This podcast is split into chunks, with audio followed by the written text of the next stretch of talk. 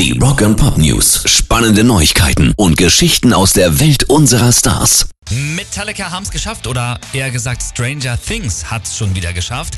Master of Puppets ist durch die Nutzung des Songs im Finale der aktuellen Staffel jetzt auf Platz 1 der amerikanischen Billboard Top TV Charts. I'm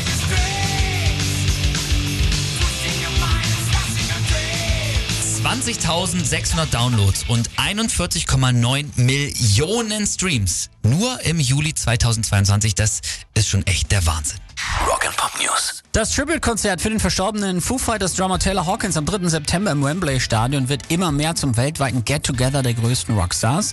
Brian Johnson von ACDC ist dabei, Brian May und Roger Taylor von Queen, Travis Barker von Blink-182, Josh Ommy von den Queens of the Stone Age oder auch Lars Ulrich von Metallica, alle mit da. Und jetzt haben die Foo Fighters auch bekannt gegeben, das Konzert wird weltweit gestreamt, in den USA auf Paramount, hier bei uns auf dem MTV-YouTube-Kanal. Rock'n'Pop News. Und Freitag heißt bei uns neu und angesagt und auch Billy Idol ist wieder da.